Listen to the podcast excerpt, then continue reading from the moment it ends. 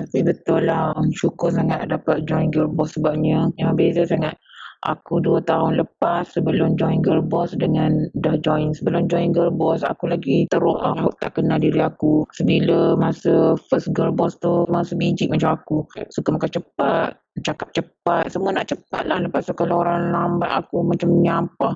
Aku aku susah nak nak berkawan dengan orang sebab aku suka pandang orang macam sangat annoying. Kau tahu tak? Aku tak tahulah kenapa aku macam kalau orang cuba nak kawan dengan aku aku pandang atas bawah atas bawah atas bawah. Macam pasal aku fikir hati. Tak nak kawan dengan dia ni. Aku rasa kalau berkawan dengan orang macam buang masa.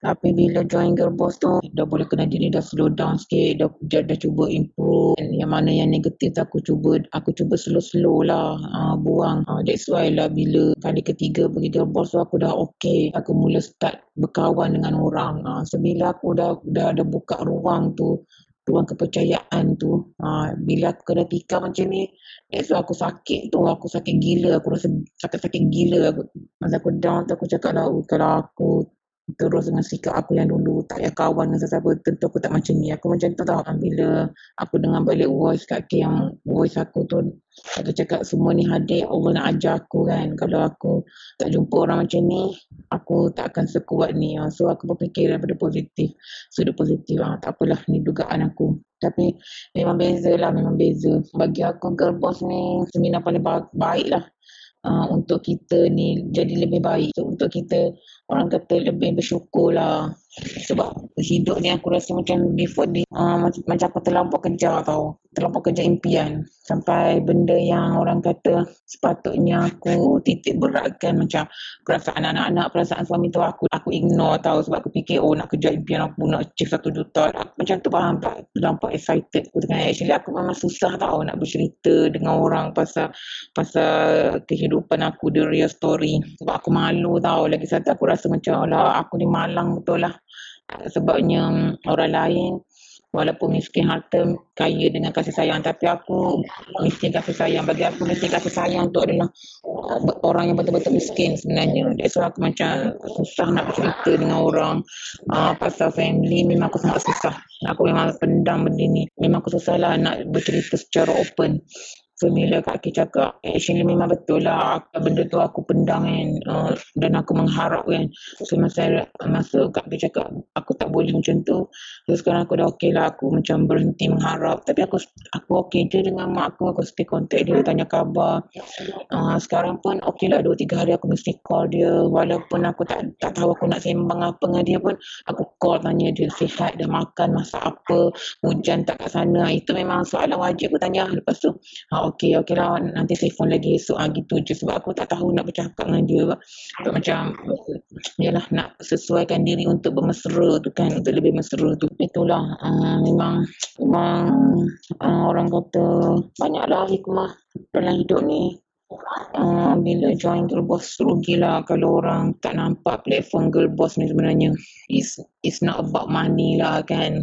Tapi betul lah kalau kita tak bahagia uh, duit pun susah masuk rezeki pun susah masuk sebenarnya. Walaupun sekarang ya aku mungkin tak nampak lah benda tu tapi hati tu tenang tau. Happy. Lepas tu aku syukurlah uh, dengan kawan-kawan dalam girl boss yang positif banyaklah banyaklah benda aku dah dah berubah tau. Daripada aku tak boleh nak kontrol aku punya kemarahan. Aku sebenarnya jenis yang kalau bercakap tu aku cakap je aku mampus lah kau, kau orang nak sentak ke apa dulu lah tapi sekarang aku okay aku boleh slow down. Lepas tu aku boleh uh, orang kata bolehlah berlakon Uh, kalau aku tengok contohlah kalau aku mungkin kalau aku uh, berkawan dengan orang suan uh, mungkin aku boleh jadi macam tu. Uh, kalau aku berkawan dengan orang eager aku macam ni uh, maksudnya aku boleh sesuaikan lah sebab aku kita dah boleh baca karakter orang kan. Rugilah siapa yang tak join actually benda ni. Aku nak share pasal girl boss sebenarnya dekat wall. Uh, nantilah tapi nak bercerita pasal true story tu aku macam berat sikit lah. Semalam aku cubalah aku cuba aku cuba dekat wall uh, bagi soalan dekat aku punya followers. Tapi aku nak mulakan terus story tu aku eh tak boleh aku rasa berat lah. Tak boleh lah aku susah lah. Uh, benda ni aduh nak bercerita pasal aku aku bukan um, nak kata nak jaga hati banyak pihak tu bukan. Tapi tak lah aku macam aku macam susah tau nak nak cerita benda dalam kain ni. Ha gitu. Ha, benda-benda macam ni aku susah lah. Tak tahulah kenapa aku susah. Tapi mungkinlah one day uh, andai aku dengan uh, mak aku okey kan? Mungkinlah aku boleh aku boleh bercerita. Tapi sekarang ni kita masih macam sesuaikan diri. So aku pun macam oh tak naklah kerukan keadaan sebab kalau aku nak block kakak tiri aku dekat Facebook aku tu saudara mara sepupu sepapat tu baru nak cerita pasal terus story tu aku rasa macam oh tak boleh kot. Uh, that's why aku macam susah lah aku nak cerita benda tu. Tak apalah. Sebab kata umi aku lah hmm, uh, tak semua benda kita perlu share dengan orang. Lagipun orang kata benda yang melibatkan family ni susah lah, susah nak luahkan sebenarnya. Nak nak bagi semua orang faham situasi tu. Memanglah semalam aku buat survey kan dekat followers aku kebanyakannya memang rasa apa aku rasa. Mungkin kita situasi tu berbeza. Ha, mungkin yang ni kena dera mental fizikal. Macam aku aku tak kena dera tapi aku mengharapkan ha, macam tu. Tapi uh, masing-masing ada uh, maksudnya perjalanan hidup tu lebih kurang. Tapi sebenarnya tahu aku dah macam baik sikit tahu eh betul je tu cakap aku dah macam baiklah kau nak banding dengan dulu. Oh my god sampai anak-anak pun rasa aku ni macam uh, aku hot temper kan. Justru aku nak jerit nak marah sekarang tak aku okey. Aku cool down dalam masa setahun dua tahun aku dah okey banyak perubahan. Kira kalau anak nak bercerita pun dia orang macam oh tak takut nanti. Sebab dulu kalau anak datang eh benda ni tanya ke? Eh, sibuk lah. Dah nampak orang tengah sibuk ni lagi. Ah, aku macam tu faham. Tapi sekarang kalau anak uh, tanya apa-apa aku aku stop dulu kerja. Aku cakap ah, okey okey okey. Aku aku aku cuba. Pasal aku cakap ah, bagus. Aku aku aku cuba belajar puji lah tapi aku masa first uh, pergi girl boss tu aku expect uh, sebabnya aku first time tau pergi seminar yang motivator dia perempuan. Aku expect oh, uh, aku tengok gambar kaki tu macam hebat ni. Tapi aku expect benda tu adalah seminar bisnes lah. Tiba-tiba bercakap bercakap pasal pasal mula aku, aku macam pelik lah masa-masa masuk dewan tu eh kenapa semua perempuan? Oh mungkin oh, baru aku terfikir oh nama dia girl boss. Okey semua perempuan. Semua perempuan. Tak ada pun staff lelaki pun tak ada semua perempuan. AD tu perempuan kan? Lepas tu bila bila uh, first seminar tu aku balik tu pun dah bagi impact besar tau pada aku macam best aku cerita ke lelaki aku. Masa tu aku Aku uh, uh, Kina jadi Apa ni uh, Tetamu jemputan. Jadi bagi scrub lah Apa kan. Uh, Masa tu aku balik tu Aku dah start dah Praktikkan apa yang Masa seminar tu. Uh, Scrub suami Shampoo rambut suami. Macam sebelum ni pun shampoo juga tapi tak macam tu lah. Tapi best lah uh, macam ilmu baru lah untuk aku. Sebab before ada banyak seminar aku pergi. Memang bercakap pasal bisnes je tak ada pun pasal diri sendiri ke apa kan. Macam mana nak nak perbaiki hubungan sama manusia tak ada semua tu Bismillahirrahmanirrahim. Assalamualaikum. Terima kasih Dengar podcast Kak Kay kali ni. Rasanya macam lama gila Kak Kay tak keluarkan podcast kan? Okey hari ni Kak Kay nak share Salah satu audio Daripada Alumni seminar kita sendiri. Ah, Kak Kay bukan nak promote Promotion suruh you masuk Alumni suruh masuk seminar Whatsoever. Tak. Point Kak Kay nak cerita kat sini Semua orang ada uh, Trauma dia sendiri semua orang ada mengalami perkara-perkara yang menyebabkan dia masih membawa baggage kehidupan yang lampau tu sampai pergi mana-mana pun. It's not you, bukan you seorang tau. Semua orang ada story dia. It's just a matter sama ada dia orang nak cerita ataupun tidak. Kalau you seorang penguin, kemungkinan besar you akan dramakan kat luar. Maksudnya orang akan nampak you very happy go lucky person but deep down inside you are holding a very big trauma. Macam kawan kita ni, sisters kita ni dia mama lion. Fahamlah mama lion adalah seorang yang sangat sayang. Dia cerita tadi pasal mak dia apa yang kalau you dengar the real story kan insyaAllah kalau you dapat jumpa dekat seminar mungkin dia boleh cerita lah. Tapi cerita dia terlalu sedih terlalu bila Kak Ki dengar Kak Ki rasa macam aku punya perjalanan kehidupan ni dugaan hidup aku ni terlalu sikit nak berbandingkan dengan dia. Kalau korang tengok dia korang akan rasa macam what? Macam tak sangka dia ada satu trauma macam ni. Dia adalah seorang yang very confident orang bisnes yang power bagus cantik everything kita nampak lengkap tapi deep down inside dia ada menyimpan satu trauma hitam. Satu kisah hitam yang kita sendiri uh, tak sangka benda tu berlaku dalam hidup dia. You see masalahnya adalah dia sama macam orang lain. Dia bawa the whole baggage everywhere dia pergi. Everywhere dia pergi. Sebab tu lah dulu sebelum dia datang seminar kan dia cakap dia datang seminar the first seminar yang perempuan uh, dia nampak itu pun dia beli sebab Kak K ada credibility. Dia nampak pada gambar dia nampak pada promotion pada FB ads yang, yang sampai pada dia. Itu je sebab tu je dia datang. Dan dia expect bila girl boss semua orang belajar buat bisnes semua orang kat dalam tu bercerita pasal bisnes dan dia sangat shock. The only seminar yang datang cerita pasal kehidupan. Sebab Kak K percaya untuk seorang wanita menjadi hebat you settlekan kehidupan you you boleh settle business you you boleh jadi orang lebih hebat kat luar sana. Apa guna business you hebat? Tapi kehidupan you kat belakang tengok suami macam ada tak ada pun tak apa. Tengok anak ada tak ada pun tak apa.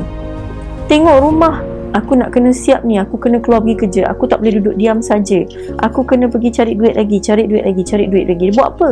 You success dalam you punya business tapi you fail dalam you punya relationship.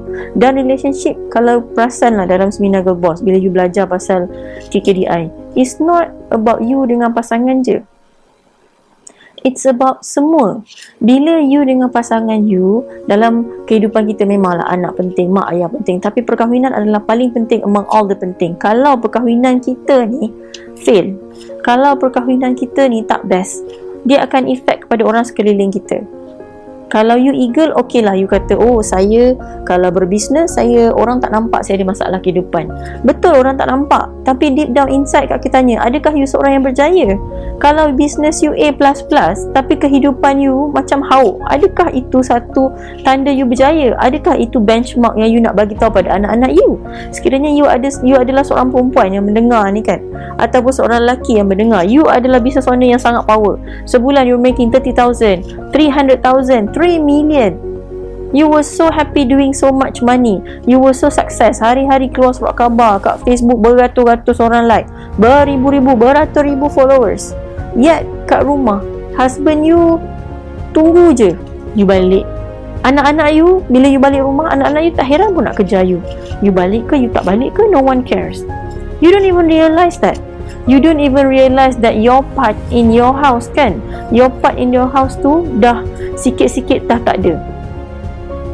Which is you yang buat benda tu terjadi macam tu. Guys girls you see at the end of the day kita ni pusing-pusing mana pun semua orang akan masuk ke kubur juga. Kak K bukan nak sound like ustazah tapi kenapa kita nak bekerja atas benda yang temporary sedangkan kita boleh buat benda tu untuk jangka masa, jangka hayat yang sangat panjang. Kenapa kita nak fikir short term? So, apa yang kawan kita ceritakan ni tadi, dia sebenarnya tak ada sampai pun, tak pernah terfikir pun nak ubah kehidupan dia. Sikit pun tak pernah terfikir. Tapi, Kak Kay tak tahulah atas doa siapa. Dia dilorongkan untuk ke seminar Girl Boss. If you can see lah, kalau you boleh tahu, kalau you boleh nampak jalan cerita dia ni, dia dilorongkan tau ke seminar Girl Boss sebab dia bukan datang seminar boss nak belajar purpose ni nak belajar mengenali diri. Tak langsung tak. Dia nak pergi tengok macam mana business owner girl boss wanita buat bisnes kat luar sana you see? Dan Tuhan lorongkan dia. Dan Kak Kim nak bagi tahu eh dia adalah satu alumni yang aktif dalam semua. Maknanya dia datang kita punya seminar yang pertama dia datang almost semua seminar dia datang. Dan dia adalah satu alumni yang kita boleh nampak bagaimana bagaimana pembentukan diri diubah daripada dia seorang yang tadi dia cakapkan dia huru hara dia suka marah-marah dia kawan orang dia akan scan dulu dia hanya terima yang sekufu dengan dia. Dia tak ada kawan pun awal-awalnya. Dia tak ada kawan pun. Bila dia start berkawan bila dia masuk seminar girl boss dia start berkawan. Bila dia start berkawan dia terima kawan-kawan dia kena tikam pula. Bukan tikam sikit-sikit tikam banyak-banyak. Masa kena tikam tu kan dia cakap tadi kalau aku jadi perangai aku dulu aku mesti tak kena takkan hadapi perkara-perkara macam ni. Tapi kita hentak balik dia. Bila you duduk dalam circle yang ramai-ramai bila dia bercerita macam ni kan dalam circle kita circle kita akan counter back balik akan make you rational balik. Kalau you tak hadapi dugaan ni means you tak akan grow. The only way for you to grow is for you untuk melalui benda ni. Kalau you tak lalui benda ni you tak akan make a wise decision keputusan yang baik hanya datang daripada keputusan yang buruk after you make so many bad decision then you jumpa a good decision. Mana orang ada orang terus buat good decision tanpa mengetahui apa itu bad decision? No tak ada. Tak ada. So apa yang berlaku pada kawan kita ni dia diduga seawal dia muda dulu. Sebelum dia masuk universiti sebelum dia belajar dia diduga pada keluarga dia. Lepas tu disebabkan trauma tu dia memilih untuk menyendiri dan bekerja keras dan menjadikan duit Tuhan dia. Lepas tu dia dah berkahwin dia jumpa lelaki yang sangat baik. Sangat baik dugaan tau dapat suami yang sangat baik. Kenapa? Kita tak sedar yang kita dah override. Kita tak sedar yang kita telah meletakkan suami kita. Nombor dua tanpa kita sedari kita mengejar cita-cita. Tanpa kita sedari kita sebenarnya ada satu ada satu cita-cita yang penting yang perlu kita sempurnakan dekat rumah. Kita terlupa benda tu semua. Ini memang ujian kita. Ujian isteri-isteri bijak. Ujian wanita-wanita hebat di zaman ini. Dan kalau you perasan tadi dia cakap dia ada banyak expectation dia adalah manusia yang sangat banyak expectation. Bila you ada banyak sangat expectation it's very hard for you to tolerate dengan nonsense. Bila you malas nak tolerate dengan nonsense lagilah bagus aku malas nak jumpa orang. Biarlah aku buat hal aku sendiri. Aku boleh buat semua benda sendiri. Dalam kehidupan kita ni memang kita boleh buat semua benda sendiri. Tak ada masalah. Tapi bahagia ke kita? Bahagia ke kita? Itu soalan Kak Kay bahagia ke kita buat semua benda sendiri? Oh bahagia Kak Kay tak menyusahkan orang. Really? Really you hurt, you are hurting. The other half of you. Tapi you are choosing not to see. You are selfish. You are really really really selfish. Kerana you rasa kebahagiaan you adalah kebahagiaan you. Sedangkan dalam dalam Islam semua benda kita berkongsi. Semua benda kita berkongsi.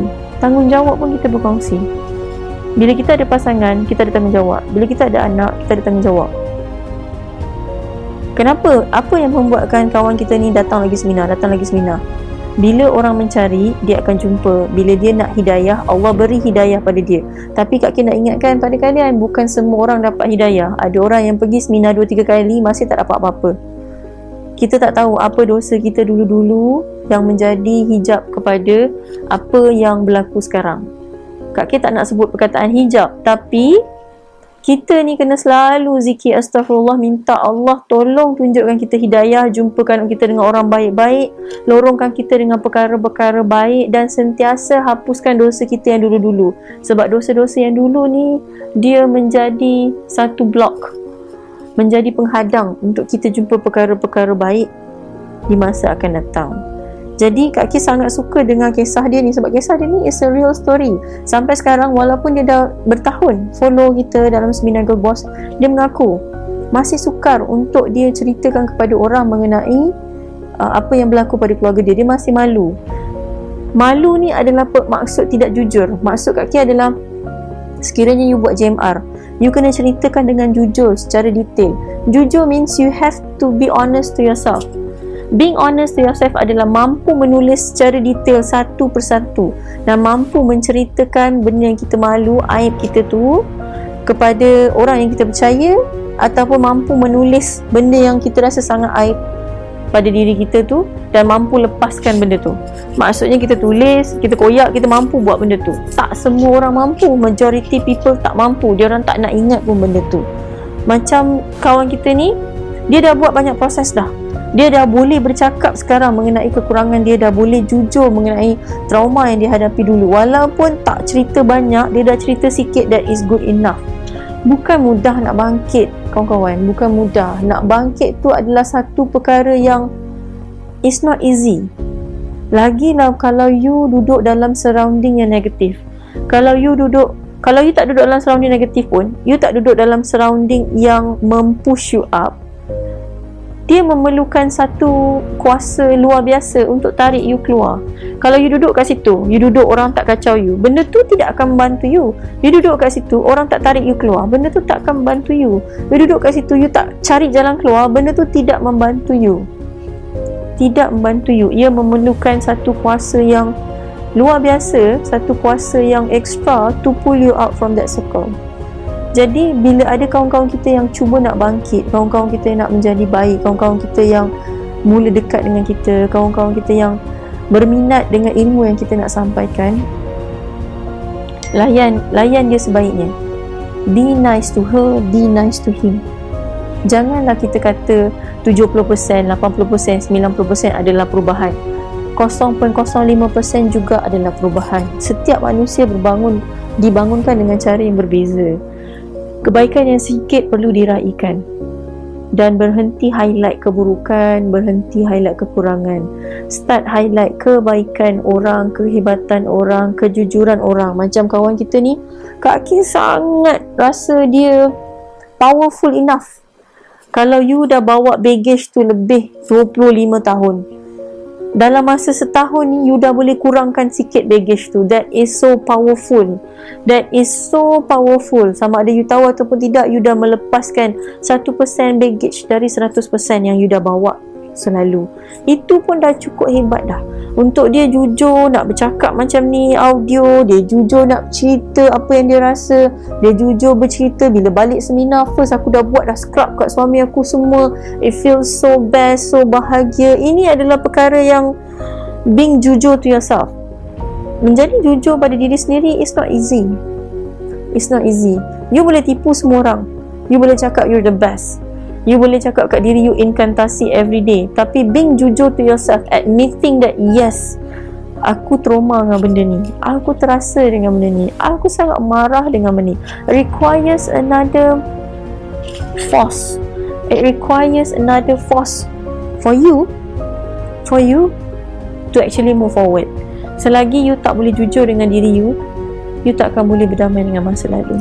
Selagi you tak jujur dengan diri you You tak akan boleh maafkan diri you Selagi you tak boleh jujur dengan diri you, you tak akan boleh melepaskan kisah silam you.